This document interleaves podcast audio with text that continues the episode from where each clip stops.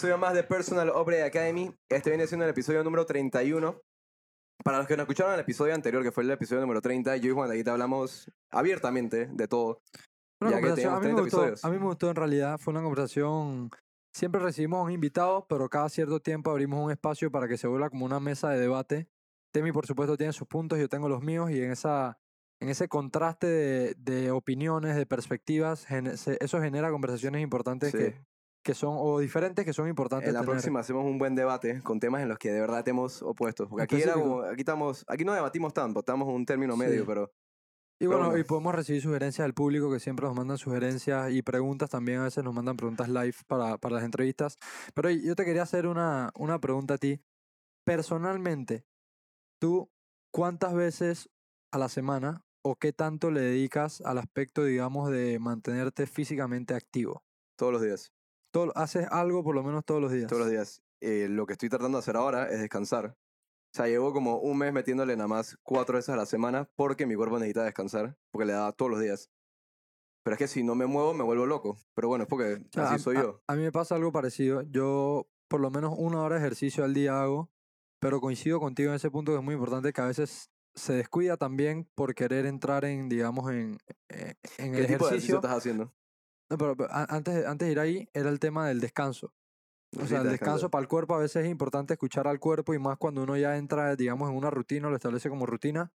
Tiene que haber un buen balance entre ejercicio, o sea, te- ser una persona no sedentaria, o sea, una persona dinámica que se mueve, y el descanso. Al cuerpo es necesario darle descanso en, en, en descanso del ejercicio per se y en descanso de sueño. Como que- lo dijimos con Luis Fe, que él dijo que lo más importante, el factor más importante, bueno, que todos son importantes, pero que el que más importante y que a veces no se toma en cuenta es el descanso. y el sueño. El así. esfuerzo, el sueño Sí, y el sí. descanso. Sí, sí. Eh, bueno, y el ejercicio lo que tú me preguntaste, yo intento hacer siempre ejercicios muy, muy funcionales, digamos, tal vez más alineados hacia lo que son los movimientos naturales del ser humano. Como Eh, calistenia. sí, calistenia, ejercicios funcionales, eh, movimientos como libres. Eh, antes hacía muchas pesas, o, o por mucho tiempo durante los años de la escuela hice pesas, pero pesas más estructurado. porque y quería yo- crecer, estaba flaco y Porque quería, que- estaba flaco bala, estaba modo flaco bala. eh, siempre me ha costado ponerme las libras encima, mucho. Entonces las pesas me ayudaron para eso, pero me siento mucho mejor en un tipo de entrenamiento más... Claro, porque la pesa, la pesa te amarra. O sea, yo, por ejemplo, yo nunca, nunca, lo- o sea, nunca fui flaco, flaco, pero sí era, era delgado. Como metí a hacer pesas, me anché, pero quedé, o sea, que no me podía ni mover. Ya era, ya era incómodo y o todo. perdiste, sí, perdiste Perdí- un cierto rango de flexibilidad. Y bueno, yo entrené así como por un año hasta que después fue como que, hey, me, se me está incomodando tirar una bola. O sea, tirar una bola americano, se me traqueaba el hombro. Claro. Bueno, y también me lesioné el hombro izquierdo, que eso es otro cuento, pero de ahí adelante fue que me metí en calistenia, Claro. que para mí también, así como tú, concuerdo contigo, es lo mejor que, que podía hacer, porque le das hacer eso con tu cuerpo, es resistencia, también tienes cardio, es un, ej- un ejercicio bastante funcional en el que estás operando todo en su momento. Bueno, bien dicho, hemos dicho que hay que hacer ejercicio o tratar de moverse constantemente, pero darle descanso al cuerpo. Y En por eso, En, en resumen, mantenerse activo. O sea, ser una persona que tenga un balance, eh, algo de actividad y salir un poco del sedentarismo al que nos empuja Ah, tanto el día a día de hoy. si nos te quedas empuja- sedentario, te, te estancas. Simplemente te estancas. No es que es... Siempre se ha dicho que mientras más edad tienes, más débil te pones. Eso es mentira. Eso es porque tu estilo de vida te ha puesto más débil. Porque obviamente si estás sentado en una oficina todo el día se te va a debilitar los músculos. Pero ¿quién ha dicho que cuando tienes 30 años no puedes estar más fuerte como cuando tienes 25? Sin duda, sin, Sin duda alguna, pero bueno. con eso. Todo esto va relacionado al tema por la invitada que tenemos hoy. Vamos a recibirla por acá. Nos acompaña Isaku, Isabela Quiroz. Bienvenida.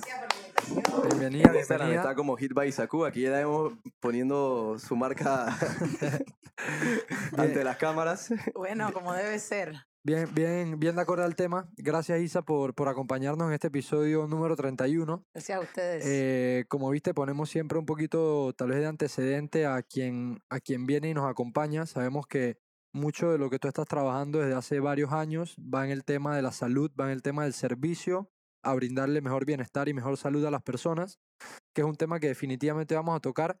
Pero como siempre aquí en Personal Upgrade Academy nos gusta irnos a los cimientos, ¿verdad? A los inicios.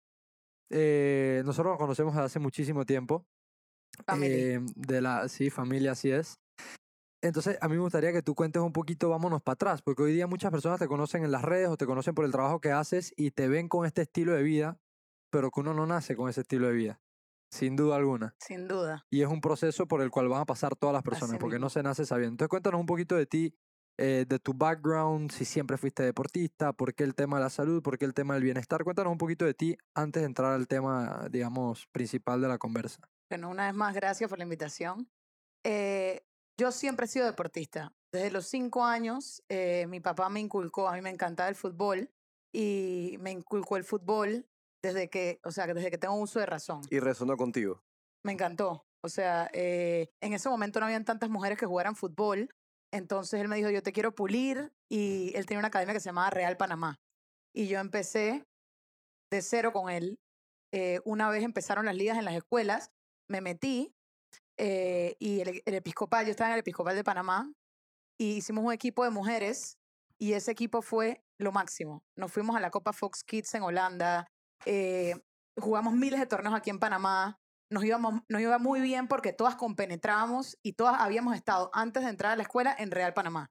Entonces teníamos química, que creo que eso es lo más importante cuando juega fútbol, tener química y saber el, el knowledge básico de cómo pasar una bola, que eso es algo que falta hoy. Eh, entonces siempre he sido deportista y me ha encantado el fútbol. Eso me gusta hasta más que lo que hago hoy en día. Pero bueno, es muy difícil ejercer como profesional el fútbol femenino. Ahorita como que se ha abierto más el, ese contexto, eh, le están dando más importancia con el equipo, como Estados Unidos acaba de ganar el Mundial de Mujeres, eh, se vio la calidad que tienen esas peladas. Eh, yo lastimosamente no tuve esa posibilidad, pero sí jugué para la selección de Panamá cuando tenía 14 años, pero era la selección sub-20. Ok. Entonces, la diferencia era demasiada. eh, se- ellas se iban a un, un premundial en Costa Rica. Yo tenía que dropear la escuela y como que mis papás y yo hicimos una lista de pros y contras y había más contras que pros. Entonces, terminó siendo un hobby.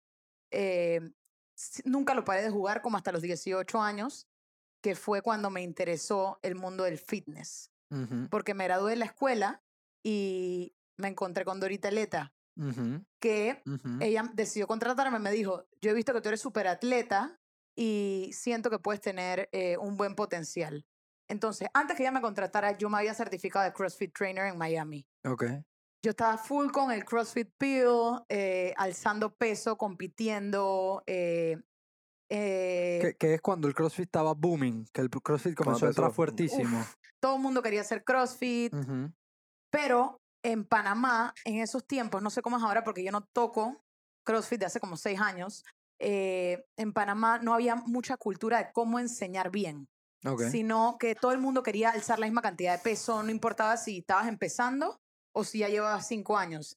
Y eso es algo que siempre, no lo critico porque es una modalidad increíble si la sabes hacer, pero es algo que yo siempre le como criticaba al CrossFit, como que tú tienes que empezar de cero.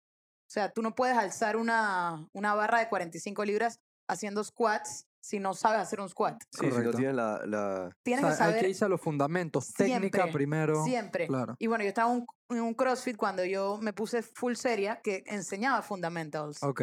Entonces, habían ciertos CrossFit que sí, ciertos CrossFit que no. El punto es que, como todo en Panamá es moda, le empecé a meter, meter, meter, meter al CrossFit y me metí en los, en los CrossFit Games. Ok. Lesionada, eh, pasaban en ese momento, creo que los primeros las primeras 50 mujeres de Centroamérica. Yo quedé 52, pero yo creo que fue un mensaje de Dios como que, hey, Este no es el camino. este no es el camino, estás lesionada, te lesionaste haciendo CrossFit y en los regionals te van a poner mucho más peso de lo que alzas aquí en Panamá. Exacto. Entonces me costó entender que en verdad no era la modalidad para mí. Eh, yo era muy competitiva, pero no, no, no competitiva. Era competitiva sana, pero no quería superar al de al lado, me quería superar sí, a mí. misma, Pero claro. eso es Eh, ahí lo bueno y peligroso, malo ajá. a la vez, porque tú tienes que saber hasta dónde tu cuerpo llega. Exacto. Entonces, me costó, pero paré de hacer CrossFit. Entonces, empecé a trabajar con Dorita, a dar clases de HIIT, Ajá, ajá. que es High Intensity Training, ¿Qué es lo que haces ahora todavía? que es lo que hago ahora.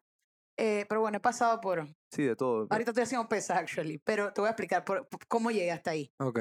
Eh, HIIT me, me gustaba porque no era invasivo. Era dumbbells, eh, bodyweight training, y eran clases de una hora de alta intensidad, donde es el momento donde más aceleras tu metabolismo. O sea, bajas y subes el heart rate, que en verdad es lo mejor para la salud. Claro. Nada más que hay que saberlo hacer también. Esos picos altos, después descanso, picos altos. Anaeróbico con, aeróbico. Exactamente. Entonces yo trabajé con Dorita como por un año. Ella me dio a, cono- a conocer en el mercado judío y yo me independicé Ok. para empezar a hacer clases. eh, yo soy una persona como outdoor. A mí no me gusta estar encerrada en un lugar. Entonces eh, yo dije, ¿sabes qué? Vamos a hacer clases afuera con grupos pequeños. Porque se sentía que, que ahí se me salía de las manos la cantidad de gente. Entonces, una clase con tanta gente, no puedo ver si las personas están haciendo los, los ejercicios bien. Y eso era algo que a mí, yo dije, a mí no se me puede lesionar ni una alumna, que son cosas que pueden pasar, aunque hagan los Claro. ejercicios bien.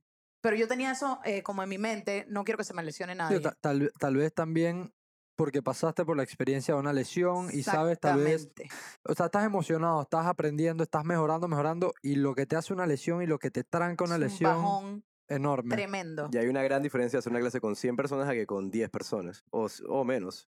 O sea, es más personalizada. Exactamente. Y entonces yo implementé la modalidad de HIT personal. Ok. Entonces, que todavía, hasta hoy en día, siete años después, lo hago. Que es lo que me apasiona. ok. Tener ese contacto con mis alumnas que se vuelven amigas. Tengo un grupo que lleva cinco años conmigo. Wow. Un grupo de judías mamás, lo máximo. Eh, pero ahorita ya nos movimos de outdoor a gimnasios personales de ellas. Ok. Entonces, eso es a lo que Pero yo... con grupos chicos Con todavía. grupos chicos, sí, sí. Y la forma en la que tú enseñas es la misma forma en la que tú entrenas. No, Claro. no.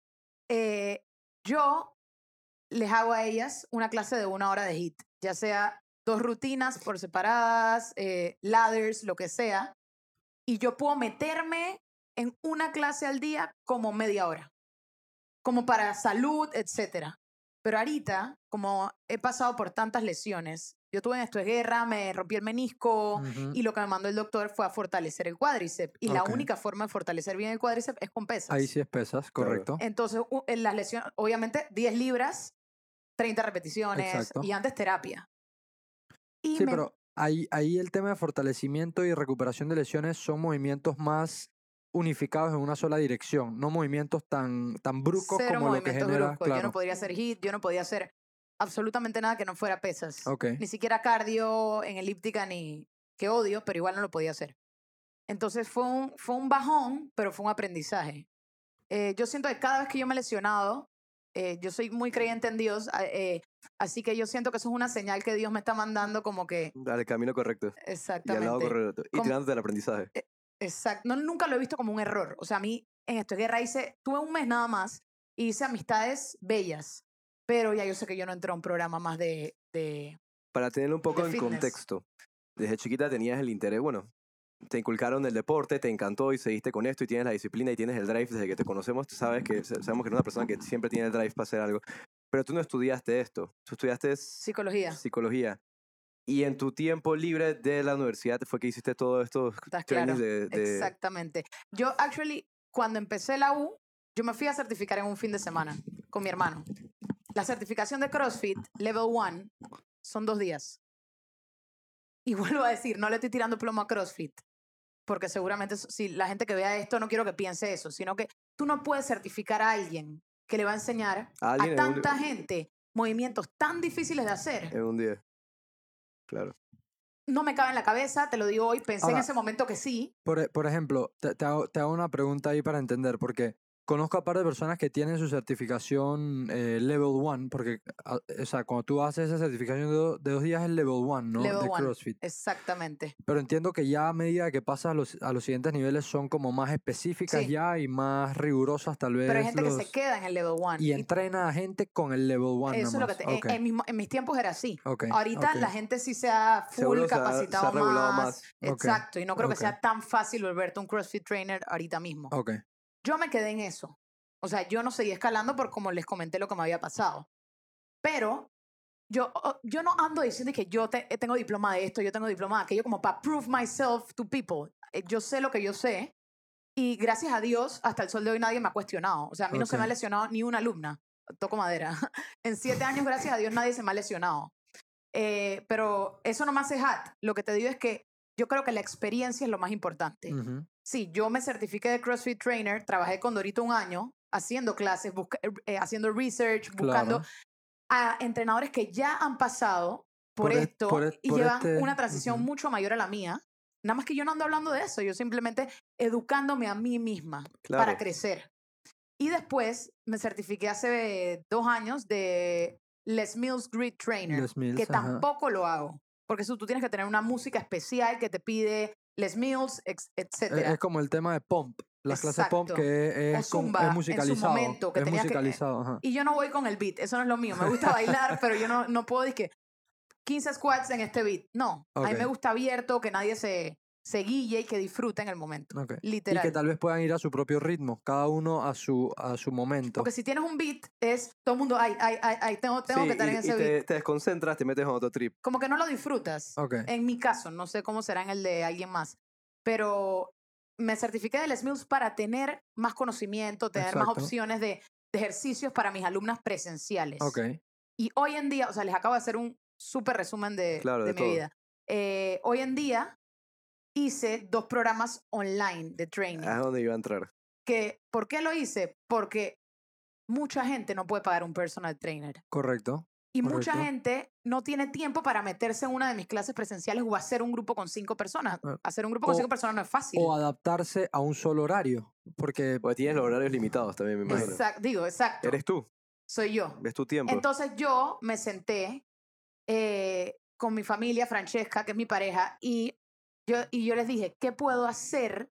Que, o sea, que se, hagamos un brainstorming, ¿qué puedo hacer que me haga crecer? Y entonces mi papá, que es un genio, me dice, fíjate cuál es la necesidad de la gente. Entonces yo no tienen tiempo, quieren entrenar, pero no quieren ir a un gimnasio porque todas las máquinas están ocupadas o no saben hacer los ejercicios. Exacto. Porque hay Y- gente que y- sí le gusta ir al gym. Y, y, y hay gente que, eso es, una- eso es un muy buen punto, hay gente que tiene esa barrera de que se sienten incómodos tal vez yendo a un gimnasio en esas primeras veces, no sabes qué hacer, te pones en la, en la de hamstring y lo haces con los brazos y no sabes qué... clarito, Está clarito.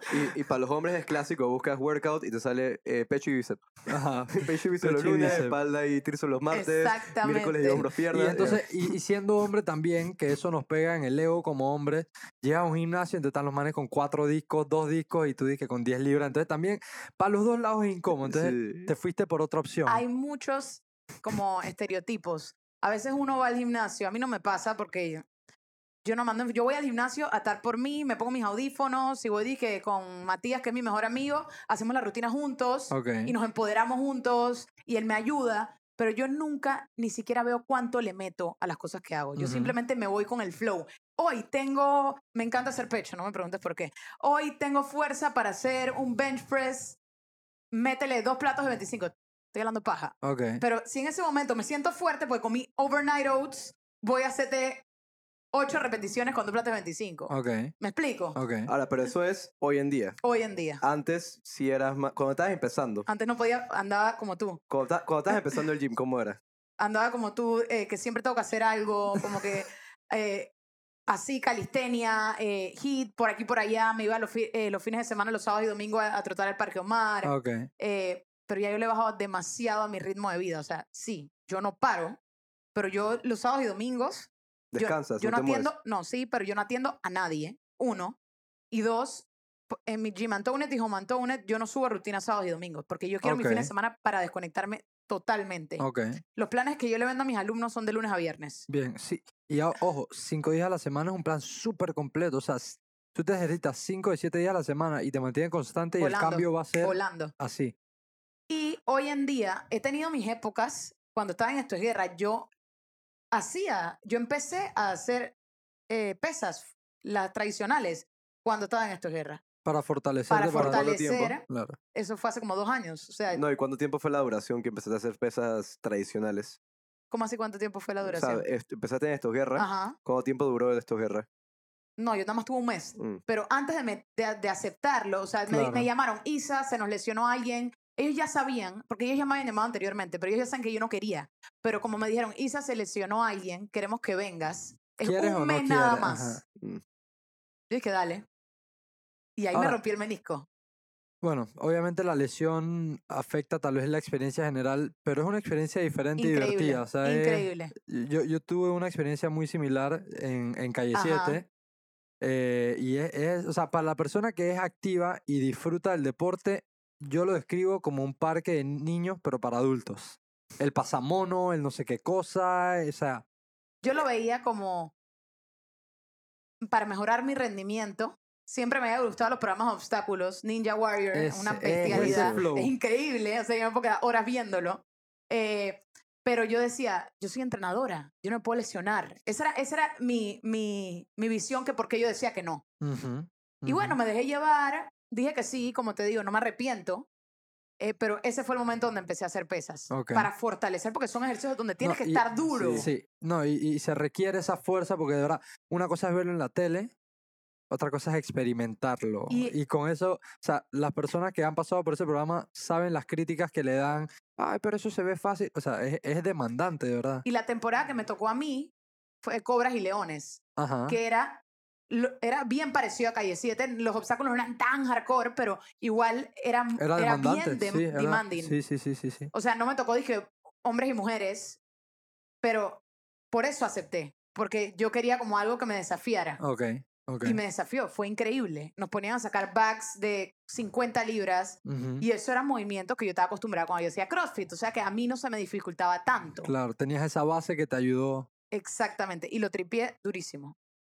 Pero como te digo, una Ahora- experiencia Me quedé con la idea de lo no con la idea, con el pensamiento de lo que estás hablando de la aplicación que tienes. Tú estás sacando, no sabía cómo, tú estás sacando cada workout, workouts diferentes cada semana. todos los días saco un workout distinto. Ah, no es que ya está Eso es, preestablecido. lo que, lo- eso es lo que quiero pensar que me hace diferente al resto de los programas online. Los retos, la mayoría de los programas online tienen, por ejemplo, eh, hacen videos y tú tienes que repetir todos los días lo mismo de lunes a viernes. Y la siguiente semana, como Insanity, Sí, sí. ¿te acuerdas? Sí. eh, del man haciendo la rutina y todo Claro, el mundo el atrás y tú lo imitabas, que era efectivo.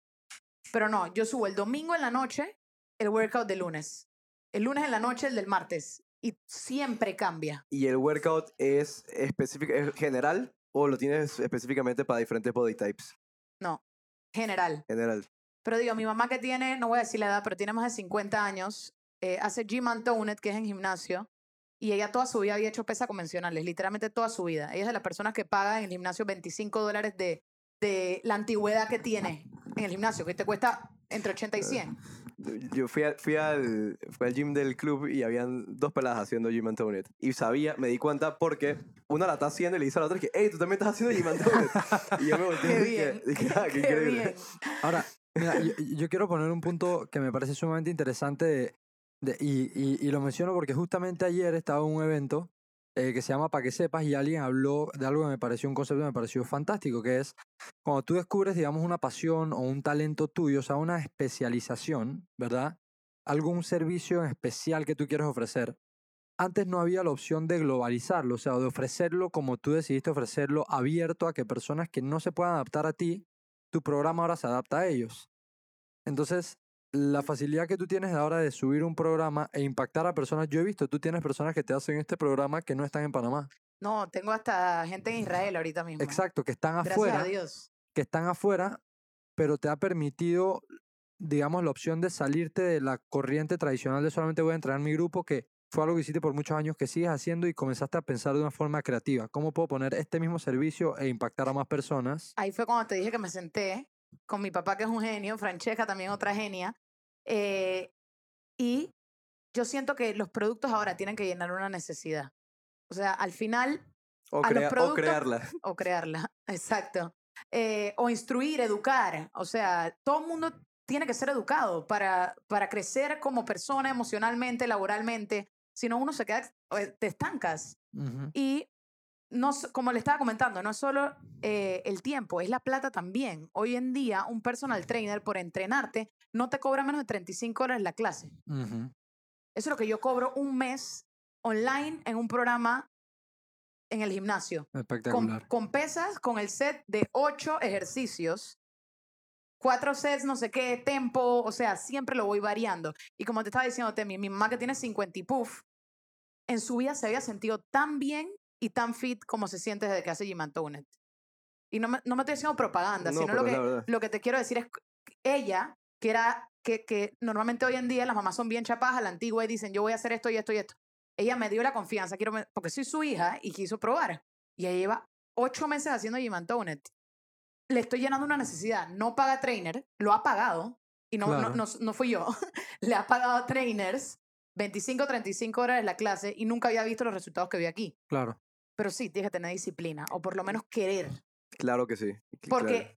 vas solo o sola al gym. Digo, y- Entonces, Y, y el tema de la disciplina, cuando aplicas la disciplina o la pones en el contexto de ejercicio, o sea, de por sí el ejercicio es difícil, o sea, es incómodo, nunca llegas a un punto donde lo próximo que tengas que hacer ya es fácil, o sea, siempre, Siempre te te estás estás restando, superando. siempre te estás...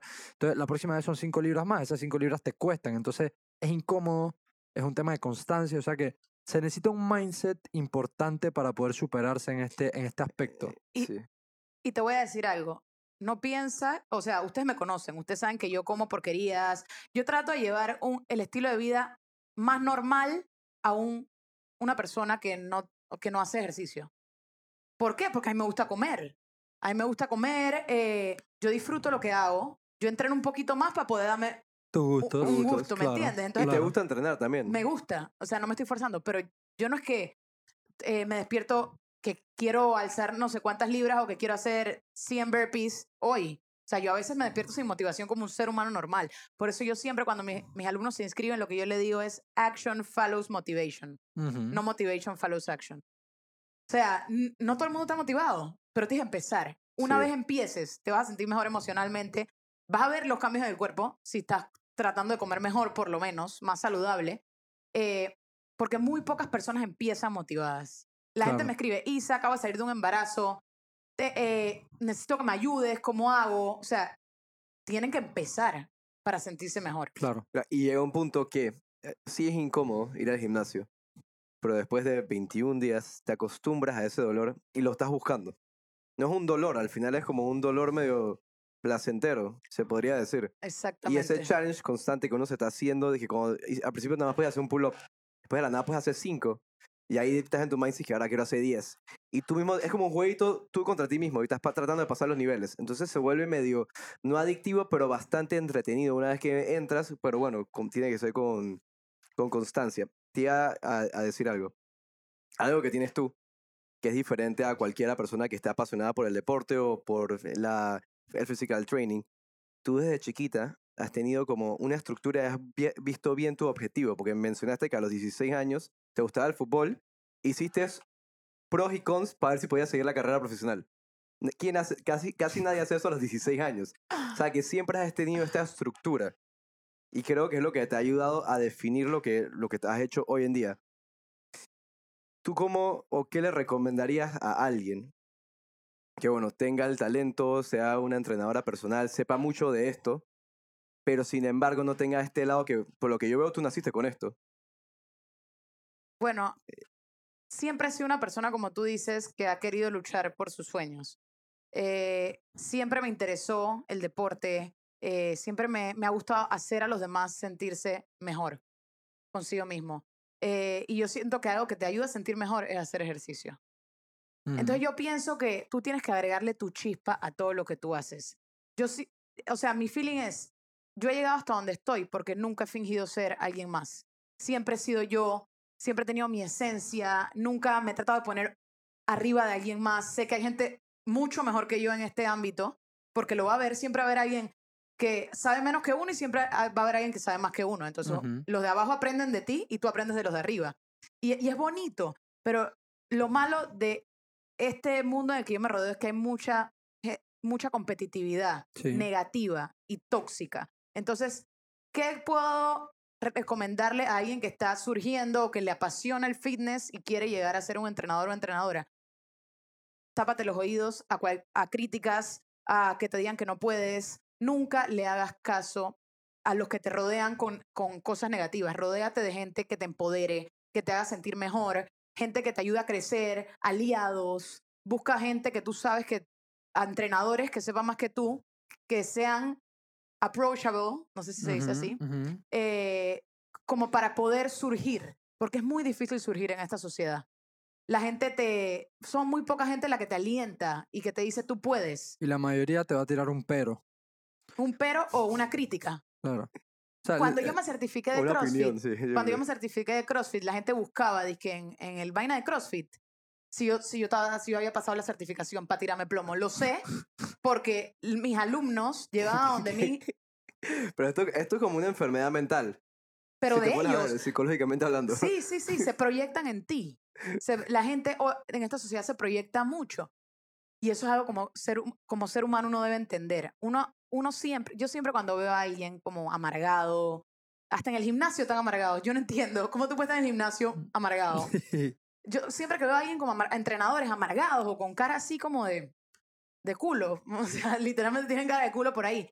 Yo digo, ¿qué le estará pasando a esta persona? O sea, ¿será que está teniendo problemas en casa? eh, económicamente no está bien, acaba de llegar al país y necesita surgir, necesita hacer plata, porque siempre hay un background detrás. Sí, sí, Algo está sí. pasando. Y uno conoce tan poco de, que de- de, de- una vez criticamos o decimos que ese man que pereza o, o ese man es entrenador pero anda así, o sea, no, no está feliz por la vida, pero digo, también es humano.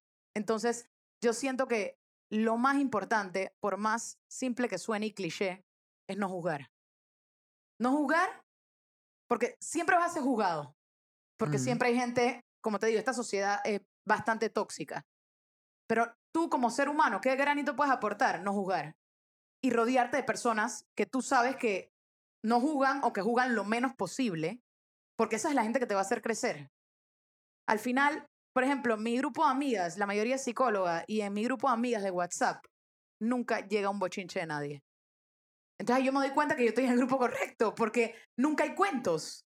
Y no es que la gente dice que, ay, qué aburrido este grupo. No, cada quien comparte sus No, logros. hablan, hace- de, hablan de filosofía o hablando de otra vaina. Que, hey, te hemos visto esto, ¿qué te parece? O sea, conversaciones reales. Sí, exacto. Hace, hace poquito una conoció a la reina Isabel y, y wow, o Qué sea, cool. qué cool, qué cool por ti que tuviste es- esa experiencia. Otra está en Boston tratando de quitar, de quitar los clichés de, de la homosexualidad y que si te salen, si son dos papás eh, gays, eh, ¿cómo haces, cómo educas a tus hijos? O sea, la man está ayudando a la gente en Estados Unidos a que to- sea inclusiva. Ok. Entonces, como te digo, rodearte de gente que te aporte. Y conversaciones no que, se te quite. queden. O sea, ese tipo de conversaciones se te quedan siempre a ti. En cambio, si hablamos de, ay, ayer no sé quién se besó con no sé quién.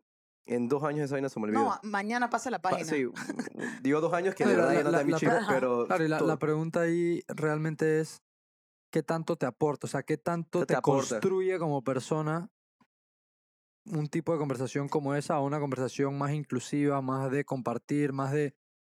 Yo soy fiel creyente en el tema de los choques de, de, de opiniones, que creo que son necesarios.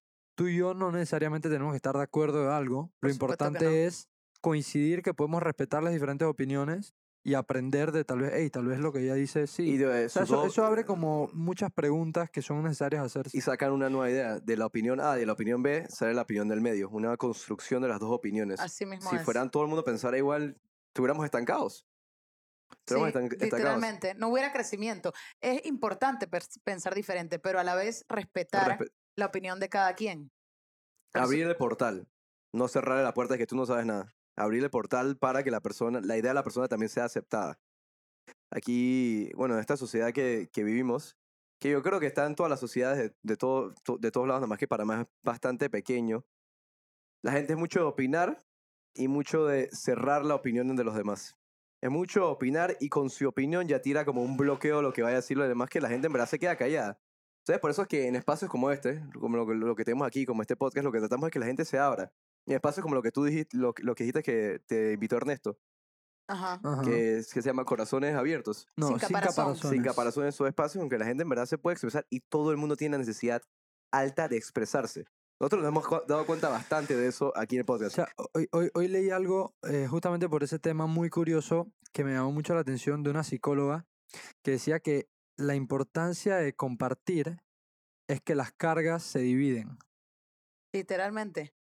Literalmente. Y vivimos hoy en día en una sociedad que está muy reprimida, que, que no se atreve a hacer. Y yo, o sea, yo a veces me siento en mi casa y digo, o sea, yo quiero ayudar al mundo, yo quiero sentarme con esa persona que siento que está reprimida porque veo, veo gente que me rodea, que sé que él está, y sentarme y decir, hey, ¿en qué te puedo ayudar? O sea, pero no puedes porque no sabes cómo la persona lo va a tomar. Entonces también hay que, pero me encantaría porque yo digo, Es- hey, Es delicado ese approach, pero a veces, digo, Sí. a veces hay que tomar ese, ese paso, aunque sea delicado, porque hay personas que, hay personas que, que uno las ve y podría estar tal vez todo bien por fuera, y necesitan esa mano o esas palabras, como también nosotros lo hemos necesitado en momentos, como también cada uno de nosotros hemos tenido momentos en los que el otro día, el otro día compartí algo que me pasó muy curioso, que fue que eh, estaba en la calle por Caledonia, eh, no, por la central, perdón, y me encontré a un señor con su señora madre. Un señor como me dijo que tenía como 52 años y su mamá tenía como 70 y algo. Y la señora hizo que el hijo me parara. Y el hijo me paró, el señor. Dije, ¿tú eres Juan David, el que salía en el programa? Y yo dije, sí. Que mi mamá, chuzo, o sea, mi, mi mamá, ¿cómo se disfrutaba? Y la señora estaba emocionada, no sé qué vaina. La señora es que, ay, usted no sabe la felicidad que era ese programa. Yo reunía a toda la familia, cómo nos reíamos del programa, no sé qué vaina. Y entonces conversamos un rato y la señora, yo nada más como que veía al señor feliz por ver a su mamá feliz de que nos topamos. O sea, una cosa mínima que uno tal vez no, no, no se da cuenta. Y después cuando se fue yo me quedé pensando y yo que chuzo, en verdad uno no se da cuenta, pero las pequeñas cosas que uno puede hacer, tú no sabes quién está viendo y tú no sabes el impacto que puedes tener o una palabra que tú le digas o una sonrisa o un hey, muchas gracias o hey, qué linda te ves hoy o hey, hey, me gusta tu camisa. Esas pequeñas cositas, uno no sabe el impacto que puede tener una persona que podría parecer estar bien o podría parecer tenerlo todo controlado, pero esas pequeñas cositas tienen un impacto increíble. Increíble lo que el aprendizaje que surge de estar consciente de esos pequeños momentos, como tú dijiste, todo pasa por algo. Aquí, si, si creemos en un Dios, todo pasa por algo. Te pararon, sucedió eso, tú influenciaste la vida o el día de esas, esa familia ahí, e igual ellos a ti. Sin Porque duda. estoy seguro que te dieron un boost de electricidad, de que en Sin verdad duda, o sea, de, O de agra- amor, de- de de amor. agradecimiento, Ajá, de de, agradecimiento. gratitud, que, que es algo que yo intento poner mucho en práctica. Y, y ese, ese encuentro cortito, fueron tres minutos que conversamos, pero verle la felicidad a ese señor de ver a su mamá que estaba emocionada y contenta, Bueno, una señora de setenta y pico e- de años. Con ese tema, eh, yo te quería tocar. En tu TED Talk, tú hablaste de agradecimiento, que Ujú. cada vez que te, que hoy en día, y no es mentira, cada vez que nos levantamos, agarramos el celular, es lo primero que hacemos. Por lo de menos 30, yo. en menos de 30 Por lo segundos. menos yo era sí. lo primero que hacía cada vez que me levantaba y tú me dejaste ese granito de arena.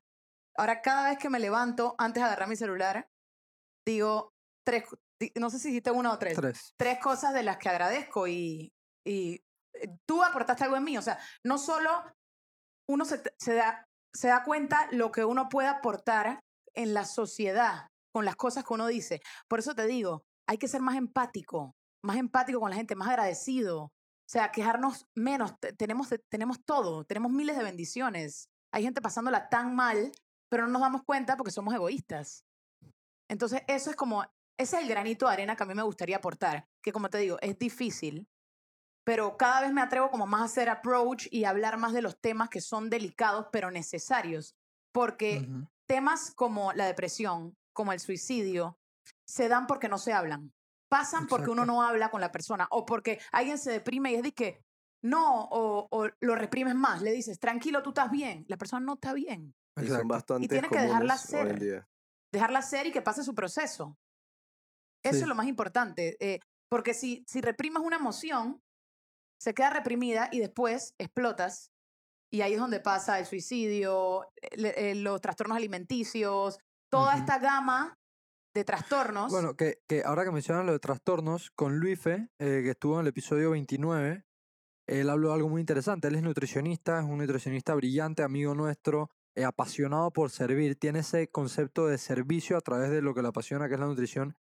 Y él mencionó algo muy, muy interesante, que los trastornos alimenticios, muchos de ellos vienen, y lo que se recomienda primero es atención psicológica.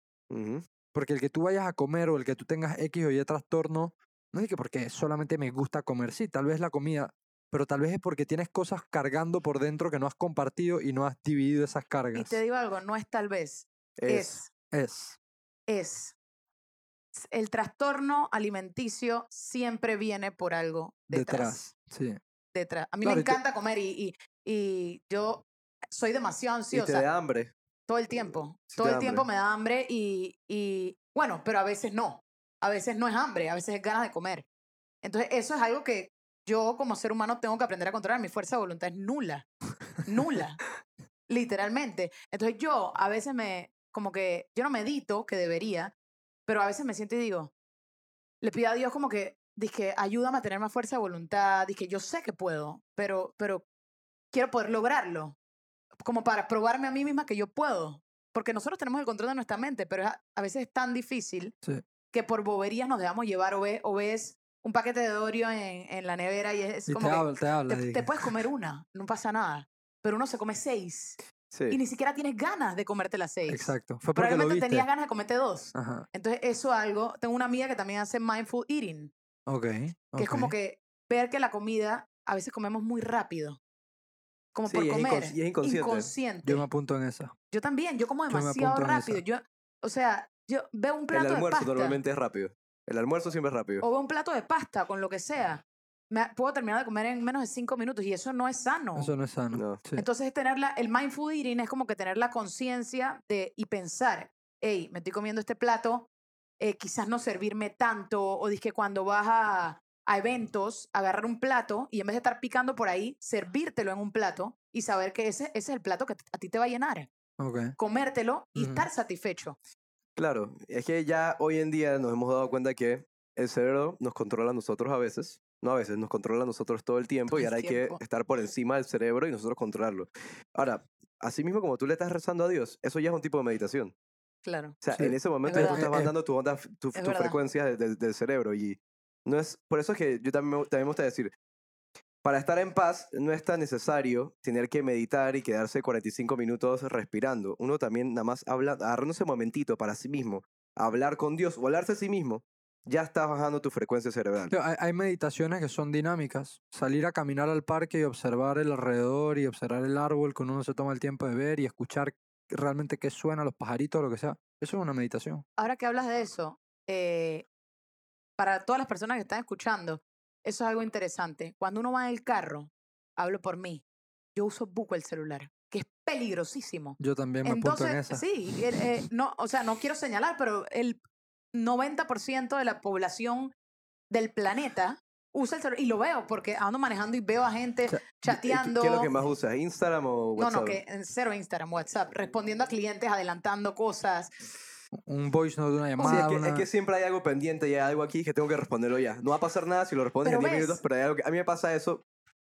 Pero yo- me, borré Instagram hace tres semanas y desde ahí ha cambiado todos los switch. vivimos en un trajín, ya sea Sí. por las redes sociales, porque tienes que llenar una expectativa, pero qué lindo es poder ir en tu carro escuchando música, la que te guste, y viendo a tu alrededor. A veces me doy cuenta que ni siquiera las calles, o sea, no conozco calles que he pasado miles de veces Claro. y las noto porque no tengo el celular o porque estoy atenta de, de lo que está a mi alrededor. Como los posters.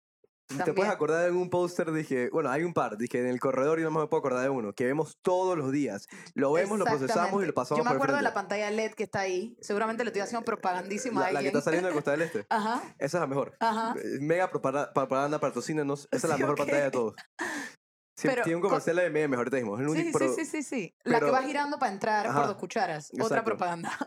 Eh, pero sí, o sea, lo que te digo es que tenemos como que darnos más cuenta de lo que está a nuestro alrededor y no vivir tan en trajín. Sí. Bajarle un poquito, o sea, no nos va a pasar nada si no respondemos a ese mensaje. Aparte que pones en peligro tu vida, que no tiene nada que ver con, con la conversación de hoy, pero creo que es algo importante, porque no solamente pones en peligro la tuya, sino la de alguien más. Entonces, yo quiero como practicar. Por ejemplo, yo creo que eso, e- eso, eso es mucho un tema de, de ansiedad. Uno quiere estar como haciendo algo. O sea, quiere estar. No, no, ¿Cuántas veces tú puedes decir que, no, de que ni siquiera voy a poner música, voy a poner el celular ahí y voy a manejar en silencio? ¿Cuánto No puede durar existe, así? no se existe. puede. Pero qué bonito es poderlo hacer. Sí, Porque en el Sí. carro, si tú vas manejando normal, en verdad, sí, la gente aquí en Panamá no maneja muy bien, pero puede estar relax. sí. Puede estar relax. sí, Depende del área de la sí. ciudad. pero Sí, obvio, pero sí, claro, y la hora. Y de no la hora, principalmente. Sí. Pero lo que te digo es que desconectarnos un poquito más también de la tecnología. O sea, de mí, de- o sea, mucho de mi salario depende de la tecnología. Ahí es donde iba a entrar. Termin- no, o sea, no te equivoques, yo me hubiese borrado Instagram hace rato. Eso es lo que te iba a decir. Si no hubiera sido porque Es parte de tu trabajo. un 70% de mi salario ahorita Y mismo no, y no es... pensado en contratar como una intern o algo. Bueno, eso ya más adelante. ah, Lo podemos hablar ahora, pero. Sí, eh, sí, pero no, porque a mí me gusta yo tener como el contacto directo con Sí. la persona que me escriba. Eso Ah, es lo bonito. Y va, y va por tu Uf. línea que tratas de hacerlo todo muy personalizado, personalizado. muy con las conexiones. O sea, por ejemplo, eso que tú mencionaste, que tienes un grupo de, de alumnas que tienen cinco años contigo. O sea, eso ya es más, eso, si bien es cierto, es una relación de, de digamos, de, de trainer a, a alumnas, pero ya va más allá, son amigas, o sea, Son es una familia. Yo amistad, veo a todas mis alumnas como familia. Y creo que, creo que eso es lo lindo. Y tienes grupos muy variados, porque he visto que tienes peladas más jóvenes, tienes mamás, Tengo tienes... gente en college que cuando llega a Panamá me escribe, tengo a mamás, tengo a, gente entre 15 y 60 años. Wow. Qué increíble. Wow. Y también que todos estos pedazos de tu vida la estás pasando bien tú. Porque la gente está recibiendo un beneficio de ti. O sea, que todo el mundo está feliz. Entonces, todo el tiempo te estás aportando de cosas positivas. Exactamente, pero también estoy cansada. Claro. También a veces me da pereza ir a mis clases porque soy humana. Por, eso te digo. Por supuesto. O sea, uno no se despierta motivado y, no, y, y, y, o sea, no todo el tiempo estás motivado y no se supone que debes estarlo. O sea, No, no. es bonito experimentar el cansancio, es bonito Sí. porque también siento que el cansancio es un alto, calma, descansa. Estabas hablando de, de dormir. Yo duermo ocho horas al día. O sea, ayer yo tenía un cumpleaños y yo estaba, dije, wow. O sea, estaba ansiosa porque yo quería dormir mis horas. Para mí es importante dormir más de siete horas. Sí. Claro. Entonces, si no y te logro permite eso, arrancar el próximo día bien. y aparte que yo no paro, o sea, yo, yo hoy di dos clases en la mañana, que ya le bajo un poquito a mis clases presenciales porque tengo el, el producto este online, Ok, que quiero meterme full de lleno y también me da más tiempo como para mí. ok. Que siento que a veces, eh, por ejemplo, las personas que están en un trabajo de 8 a 5, hay gente que le gusta, pero mucha gente no. Y tú estás más La gran tiempo, mayoría. tú estás más tiempo con la gente de tu trabajo que con tu propia familia o con tu propia pareja. Ujú. una vida tan corta. Es, es tough, es tough hacerle entender eso a la gente, es tough hacerle entender. A mí me encantaría que todo el mundo emprendiera, por ejemplo. No me importaría tener a 10 entrenadoras más que hicieran lo mismo que yo porque Hay qué espacio. rico, hay espacio y hay mercado. Sí. Así pienso yo. El otro día tú compartiste algo que me gustó mucho, eh, que decía que el que yo comience a ganar en algo no es que tú estés perdiendo lo que yo estoy ganando. Y eso, y eso, es, eso es una forma increíble de verlo porque, porque entras en una mentalidad de colaboración, de que el que yo comience a ganar va a girar la conversación o los ojos hacia el lugar donde tú también quieres ganar. No es un tema de competitividad. Siempre he dicho collaboration over competition. Sí. Es que es competitividad amistosa. Es como tiene que ser. O sea, Exacto. por, por ejemplo, imagínate que, que nos pone una propuesta de trabajo a mí. Me pone una propuesta de trabajo a mí y digamos que tiene que ver con cine, que es algo que yo y Juan David compartimos juntos. Y yo tengo la opción de o decirte que vengas a también a competir conmigo o quedármelo callado y ser greedy. Dije, no, no le voy a decir que Juan David es amigo mío. Eso sería competitividad. Competitividad amistosa, es decir, Juan David llega, también me están choteando para este casting, digamos, de una película. Llegamos a hacer los dos el casting. Que lo ha hecho mil veces. Vamos a hacer los dos el casting y, y vertemos y al final, digo, el que se lo llevó, se lo llevó, pues. Y es amigable y es, al final del día, uno se siente bien cuando estás dando. Tú quieres ver crecer a la gente Tú que quieres ver crecer a la gente. Tú quieres ver crecer a la gente. El que no quiere ver crecer a la gente es porque tiene mal adentro suyo y verá pobrecitos. Porque la están eso- pasando mal. eso En verdad yo- me dan lástima Eso, porque la están eso pasando es lo mal. que yo te digo. Cuando veo a la gente en el gimnasio con cara fea, eh, yo sé que algo está pasando mal aquí. Claro. ¿Me entiendes? Entonces, no juzguemos de una vez. eh, seamos más open mind about it, ¿me entiendes? Tratemos de entender por qué, o sea, ponernos en los zapatos. La empatía es ponerte en los zapatos de la gente, literalmente ponerte. Sí. Y cuando no se puede ponerse, tratar de hacerlo por lo menos, porque hay, hay situaciones que uno tal vez se le, ex- se le escapan de, de lo, del contexto que tenemos y nuestras experiencias personales. Pero el esfuerzo por lo menos de tratar de ponerse en los zapatos ya abre el campo de la empatía. Así mismo es. Sí, exacto. También pasa mucho, bueno, el que ve mal es porque tiene mal adentro. Sin embargo, también pasa mucho que hay personas que simplemente juzgan porque eso es lo que han visto en su casa. Así es su abuela, así es su Patrones mamá, o así es su papá, así es su mamá. 100%. Entonces, el trip es este, concientizarte que tienes eso y saber, chucha, yo juzgo por esto. No es culpa de mis abuelos o no es culpa de mi mamá porque ella es así por su abuela y su abuela es así por así. Por así. Exacto. Todo es una patrón, pero a ver, yo tengo esto, voy a trabajar en esto sin decirle a los demás, tú tienes esto. Yo tengo la... Es que uno como ser humano, tú tienes la capacidad de cambiar. Sí. Sí. La, la- eh, ha- hay gente que dice la gente no cambia, se adapta, pero la gente sí puede cambiar. Si tú tienes eh, en tu corazón que tú quieres hacer un cambio, puedes. Pero yo creo que el cambio pasa cuando eh, la forma en la que tú eres empieza a sal- te empieza, no te empiezan a salir las cosas bien o empiezas a crear sentimientos negativos. Por ejemplo, el que es el que es hater, sabes que hay muchas personas que son haters.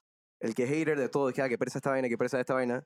esa, entre tanta pereza y joder a- o- y ver, ver todo mal, eso se crea adentro. Claro. Y va a llegar a un punto que eso lo vas no a vas a sentir. poder más con eso. no vas a poder más por personalmente, tú no vas a poder más con ese feeling, ya es donde quieres cambiar. Eso es lo que creo yo, que ahí, ahí es donde viene el, el cambio, pero Bueno, bueno, es- esta eh, es mi teoría. No, sí, sí, sí, hace No, todo el eso, lo, sentido del eh, mundo. eso lo hablamos en, en un episodio de que uno cambia con Joel.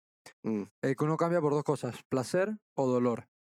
Y más gente cambia por dolor que por placer. Totalmente. Totalmente. Sí, Ey, eh, hemos, eh, hemos hablado de muchas cosas. Siempre eh, esto, esto es una de las cosas que me fascina de Púa, que la conversación, obviamente sabemos una temática en general, sabemos el invitado que nos va a acompañar, sabemos cuál es su, su área de desarrollo, pero uno termina hablando de muchas cosas y conociendo diferentes puntos de vista. Em, y ya para ir cerrando el capítulo, me gustaría dejarte una pregunta para que cerremos con, esto, que es algo que siempre hacemos acá.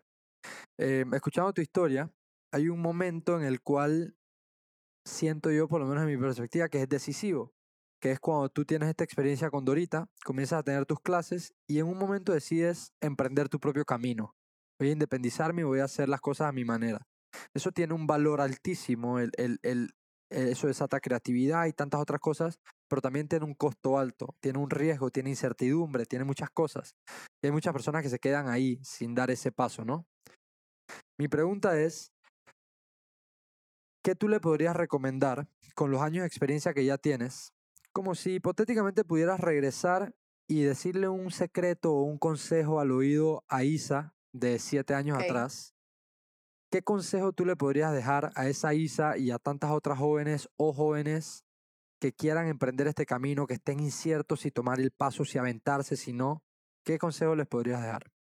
Como te lo dije anteriormente, no te limites, no hagas caso a críticas. Yo tomé la decisión que tomé porque sufrí.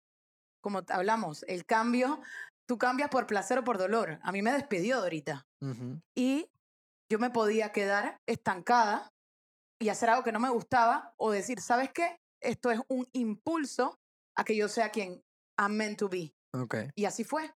Es creer en ti mismo. Yo creo que eso es lo más importante. Yo le, yo le diría a, a la Isacu de hace siete años, sigue creyendo en ti. Créetela. Créetela. Porque no nos las creemos. Siempre uso este ejemplo. Los manes de Angry Birds. No Ajá. tiene nada que ver con mi carrera, pero los manes de Angry Birds, ¿sabes cuántos eh, jueguitos hicieron antes? Tira un guess. 100. 300. Wow. 300 juegos. Angry Birds hoy en día, creo que ya la vendieron y todo, no sé, no estoy tan empapada Sí, en el tema. deben estar en una, playa- deben estar en una Sí, playa Angry de Birds tiene una movie, tiene una Bi- película. Billones vale Angry Birds. Sí, hay, una, hay dos películas. ¿Y por qué? Porque los manes se la creyeron. Probablemente yo hubiera sido ellos, no sé si hubiera llegado ni a los 10, pero po- porque ese no, es mi expertise. Pero busc- creo que hay pasos. Buscar lo que te apasiona y creértela. Porque si no está funcionando y tú le das y le das y le das y luchas con eso, quizás no es, lo, no es tu camino. No estás en el camino correcto. Y yo siento que todos tenemos muchas pasiones. Por ejemplo, yo tengo el fútbol, tengo eh, la psicología, tengo el fitness.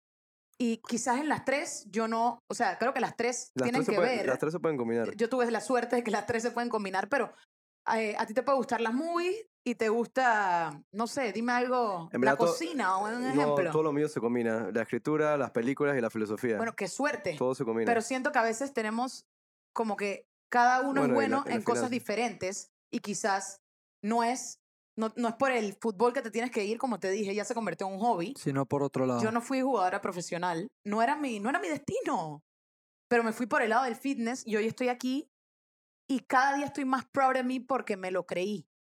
Y, y voy a seguir haciendo y grandes porque te cosas. lo sigues creyendo con los nuevos retos. 100%, Claro. y, y porque siempre me tapé los oídos a críticas. Las escuchaba, sí, me afectaban probablemente, pero no dejaba que eso invadiera mi ser para, para que me limitara. Seguía caminando recto. Seguía Eran caminando. como balas que te, te entraban, pero seguía caminando. Exactamente, no dejaba, no dejaba que eso me matara. Claro. La bala me entraba, la cicatriz probablemente todavía esté, pero yo no me rendí por eso. Entonces, ¿cuál es el mejor consejo? Créetela. Busca tu pasión y créetela. No va a ser fácil. Te pueden despedir. pero yo siento que hoy en eh, el ser humano tiene el talento de surgir. Y surgir, pues tú puedes surgir solo. Ya una vez, o sea, surges solo, pero a tu alrededor tienes que buscar, como te digo, conocimiento. No es que de la noche a la mañana tú vas a ser un personal trainer que tiene dos programas online. Me tomó ocho años estar donde estoy hoy. Exacto. Y es un proceso, simplemente tienes que tener paciencia y creértela. Ok. Y bueno, disciplina, obviamente. Y hacer. Hacer. No procrastinar, procrastiné mucho, por eso me tomó tanto tiempo. No fui tipo, me despertaba y hacía, me despertaba y hacía. No. Yo tuve la idea del, de Jim Antonet y Home Antonet probablemente cuatro años atrás. No la hice. También todo tiene su tiempo. Sí, también ya depende de la madurez. En ese momento capaz estás en otra, eh, otra etapa. en otra guía. Ey, todo pasa por algo y al final la vida funciona a tu favor si la quieres ver así, si lo quieres tomar de esa forma. Y en su, y en su momento. Depende del chip que le pongas a la cabeza. Sí. Pero Te bueno. Yo creo que nos quedamos con esas palabras con las que cerraste, Isa. Gracias nuevamente por acompañarnos. Gracias a ustedes por invitar y darme la oportunidad. Eh, gracias a todas las personas que nos escuchan y que nos ven aquí en Personal Upgrade Academy, que ya son de varios países que nos están disfrutando cada una de estas conversas y aprendiendo en comunidad, que es lo que nosotros queremos transmitir acá en este programa. Así que nos vemos en la próxima. com- compártanlo, denle like, disfrútenselo, recomiéndenselo a todas las personas que puedan para seguir aprendiendo juntos. Síganla en Hit by Isaku. Y una cosita, dejen el hate. Compartan, no sé si me están viendo, pero compartan lo que gente a tu alrededor hace para ayudar y a, a los emprendedores. Hoy nos es tan difícil dar un like. Nos es tan difícil compartir algo que está haciendo el que está al lado porque al final le tienes envidia. Porque si no compartes es porque mm, tú dices, ¿por qué no yo? ¿Por qué no tú? Porque no das el like. ¿Por qué no tú? Porque estás envidiando al otro en vez de hacer tus propias cosas. Yo creo que si tú colaboras y ayudas a que los demás crezcan, tú vas a crecer también. también creces. Sin duda. Entonces, menos hate. Por más cliché que suene, menos hate, más amor. Así de simple. 100%. La vida se divide en esa, en esa frase. Menos hate, más amor. Belleza. Nos vemos en la próxima, próximo episodio de Personal Upgrade Academy el próximo jueves. Yeah.